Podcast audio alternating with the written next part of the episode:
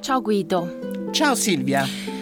Io ho bisogno di parlare, ho bisogno di chiacchierare, eh, perché seminare le nostre ricerche soltanto nelle riviste scientifiche, nelle pubblicazioni, mi sembra che non ci basti più. Sono d'accordo, sono d'accordo anche perché ci vuole un elemento anche di spontaneità e di impromptu, come direbbero le persone serie in latino. Bene. Ehm, facciamo, tiriamo fuori un'idea, facciamo un podcast. Ehm, chiacchierate sull'umanesimo, che dici? Mi sembra molto, molto interessante, anche perché secondo me c'è bisogno di, di parlare dell'umanesimo in una maniera anche forse serena e senza troppi pregiudizi e costruzioni preliminari. Sì, perché la parola umanesimo e umanista oggi è diventata di gran moda. E allora, siccome gli umanisti amavano il mondo classico e le lingue classiche, troviamogli una parola che lo introduca, queste chiacchierate sull'umanesimo, direi una parola latina. Sì. Nughe sarebbe forse troppo complicato, ci direbbero subito ecco questi con il latino fanno i difficili. Sì, le ma nughe. anche perché è troppo catulliano. Troppo catulliano, è troppo seria. Dobbiamo Troppo fare una seria. cosa che sia gradevole e leggera. Sì. Quisquiglie. Quisquiglie, perfetto, perché Bene. penso qui capiscono tutti, sono delle quisquiglie, delle bazzeccole. Quisquiglie chiacchierate sull'umanesimo. Eh sì. Perfetto, mi sembra ottimo. Sì, perché nell'antichità questo- questa parola, la quisquiglia, indicava proprio l'immondizia, il rifiuto, la scoria, i rimasugli delle potature, gli scarti degli animali, tutta quella sporcizia o anche non sporcizia, gli scarti che si Io ho ammassavano. un'immagine molto Sì. bella che è quella del mare. Sì. Cioè, quando ci sono le mareggiate e si passeggia in riva al mare, si trovano tutti quei residui, quelle robe che arrivano, delle conchiglie, frammenti, alghe. E questo era anche un modo di riferirsi alle quisquiglie, eh? ne parlano anche poeti importanti di Eh questo, sì. frammenti. Direi un po' quello che oggi noi chiamiamo il compost, anche scientificamente, che nella sua accezione moderna continua ad esprimere il valore positivo che col passare del tempo ha assunto la parola. Oggi il compost è fonte sostenibile di energia pulita, alimenta la- l'economia circolare. Certo, la quisquiglia in origine era una scoria, una cosa da buttare. E in questo senso è una parola nobilissima perché la usa anche Dante quando nel paradiso, però la usa nel paradiso quando si riferisce a Beatrice dicendo che lei è capace di togliere dai suoi occhi ogni quisquiglia.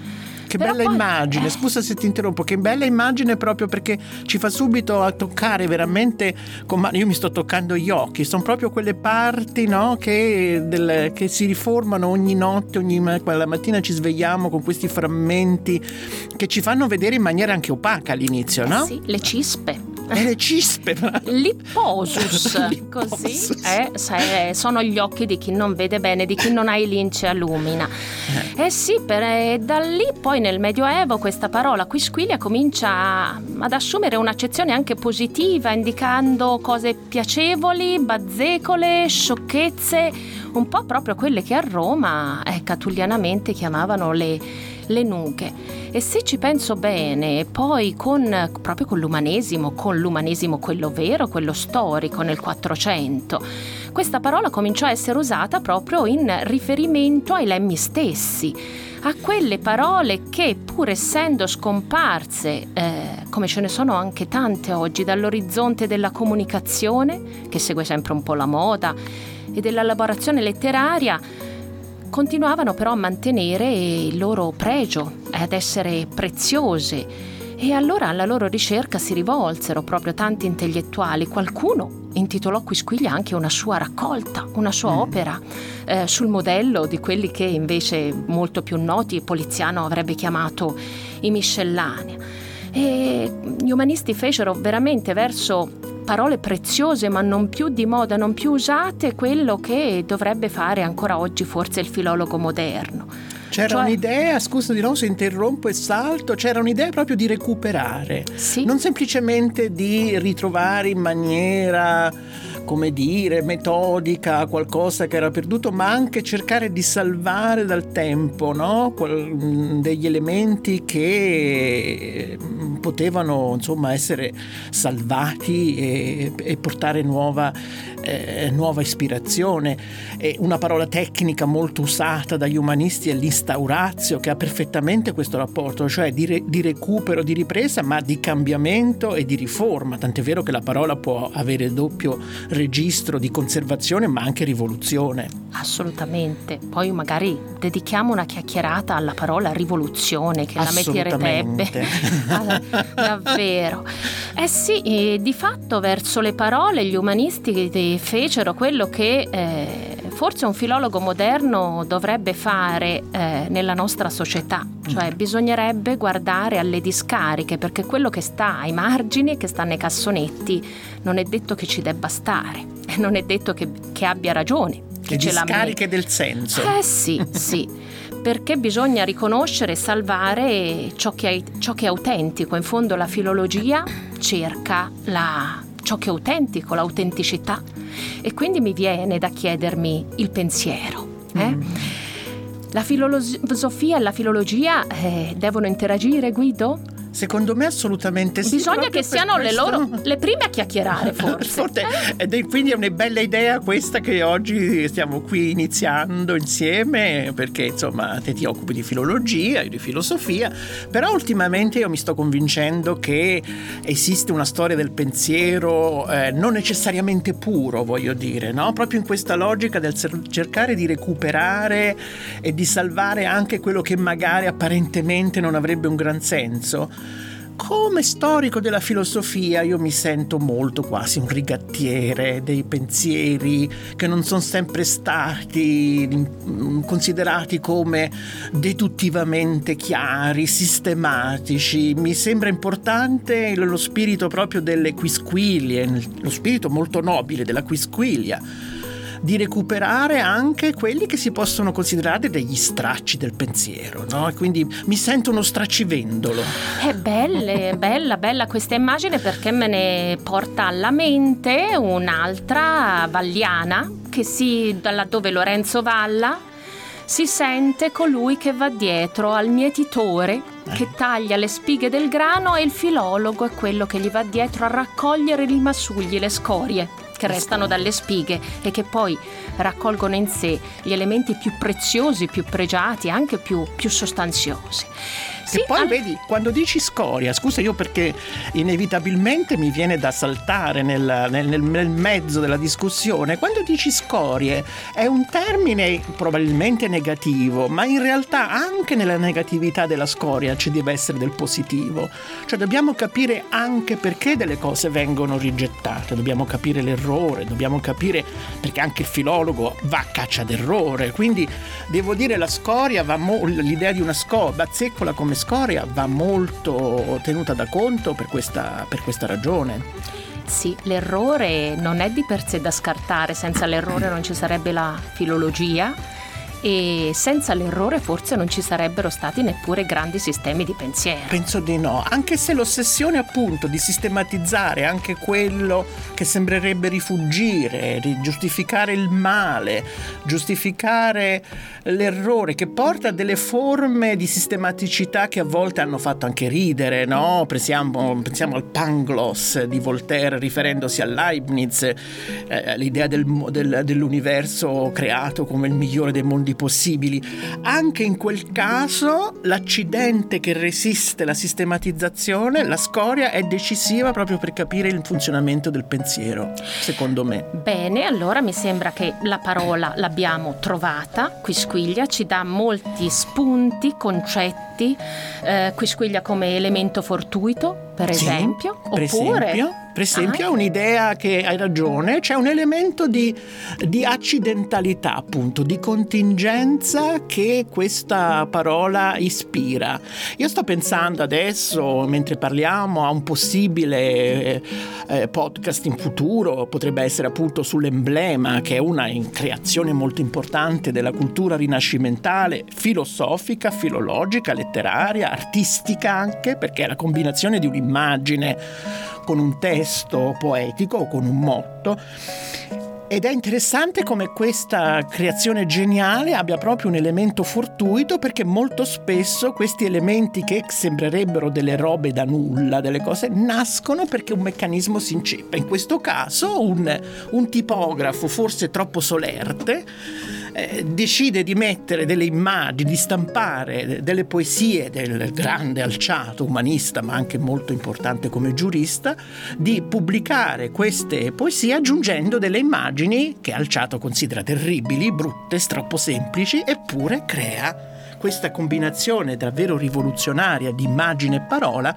che avrà un successo straordinario ed è tutto dovuto appunto a una a di nuovo a un accidente, a una, a una contingenza più o meno fortuita. Ottima idea anche perché c'è tutta una questione filologica legata alla prima edizione degli emblemata dell'alciato perché non subito le immagini rappresentavano quello che eh, c'era infatti. scritto e mi piace perché questo, questa idea riporta на eh, ci riporta a riflettere anche su altri concetti importanti di Quisquiglia, per esempio quello della leggerezza, perché gli emblemata, così come li ricordiamo noi, eh, servirono ad alleggerire un oggetto, che pensiamo ad uno scudo che doveva essere pesantissimo, Esatto. eh, contenendo in sé elementi essenziali di temi, idee, immagini, rappresentazioni anche molto pesanti, quindi la leggerezza come antidoto alla noia, che è Eh un sì. principio fondamentale Eh anche per chi insegna, e poi l'elemento del dettaglio, perché gli emblemata, gli emblemi o le quisquiglie appunto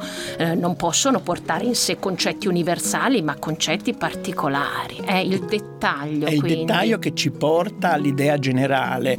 Eh, c'è questo detto mm, probabilmente molto antico, ma che è attribuito ad un grande storico dell'arte, ma che è stato anche un grandissimo intellettuale, Abi Warburg, che usava dire appunto che il diavolo è nel dettaglio, per dire che l'elemento più a volte importante che ci può dire, rivelare qualcosa di straordinario, l'indizio, è proprio il dettaglio. E tornando anche alla leggerezza, aggiungerei l'elemento ludico.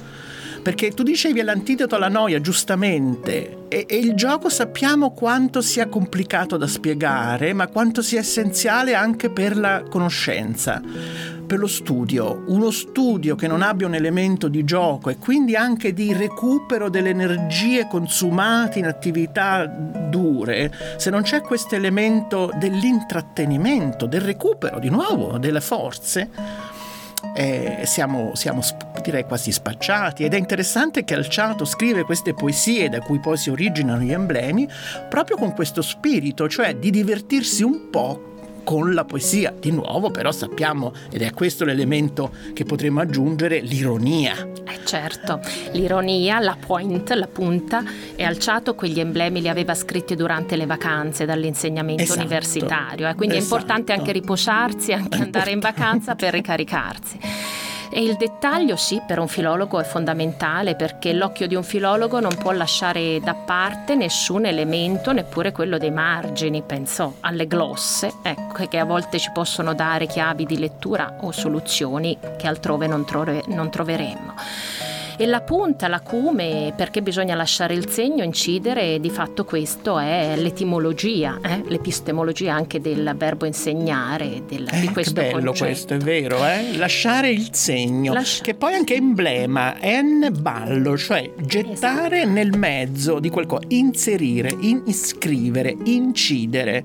Incastonare. Incastonare, perché Alciato poi dice anche, io co- compongo queste immagini verbali, queste, queste poesie per dare anche spunto agli orafi, agli scultori, ai gioiellieri, di venire fuori con qualche idea anche, mm, come dire, elegante per la moda e l'abbigliamento. Eh?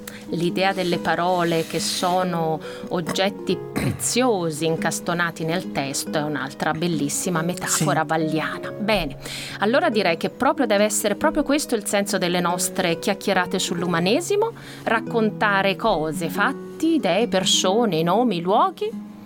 Dove? In che posto? Cielo, terra, forse anche l'aria. eh? Sì. Anche l'aria, eh, pensando ad un elastico che bilancia la filologia con la filosofia. Certo, mi sembra ide- bella questa idea di connettere cielo, terra e aria e connettere il pensiero agli elementi anche materiali da cui poi tutto si origina. Sono molto contento di questa idea perché poi ci può anche mh, stimolare ad avere un'idea del pensare del, come attività umana che è molto legata alla terra, al cielo, all'aria, agli elementi materiali, che è una qualcosa che secondo me si sta, si sta perdendo inevitabilmente perché pensare sta diventando un'attività sempre più astratta, forse troppo astratta, e discutere di queste quisquiglie filologico-filosofiche ci aiuterà secondo me anche molto a riportare il pensiero a terra. Perché la filologia corre in soccorso a dar forma al pensiero, a dargli una forma metodologicamente Eh sì. Eh accurata e attenta. Bene. Bene. Io sono Silvia Fiaschi. Io sono Guido Giglioni. E insieme a un gruppo di ricercatrici, ricercatori, studentesse e studenti mettiamo insieme questi frammenti, queste scorie culturali, letterarie, mentali, eh, di una stagione che credo abbia ancora molto da insegnarci. Benissimo, grazie mille. Grazie a te. Grazie.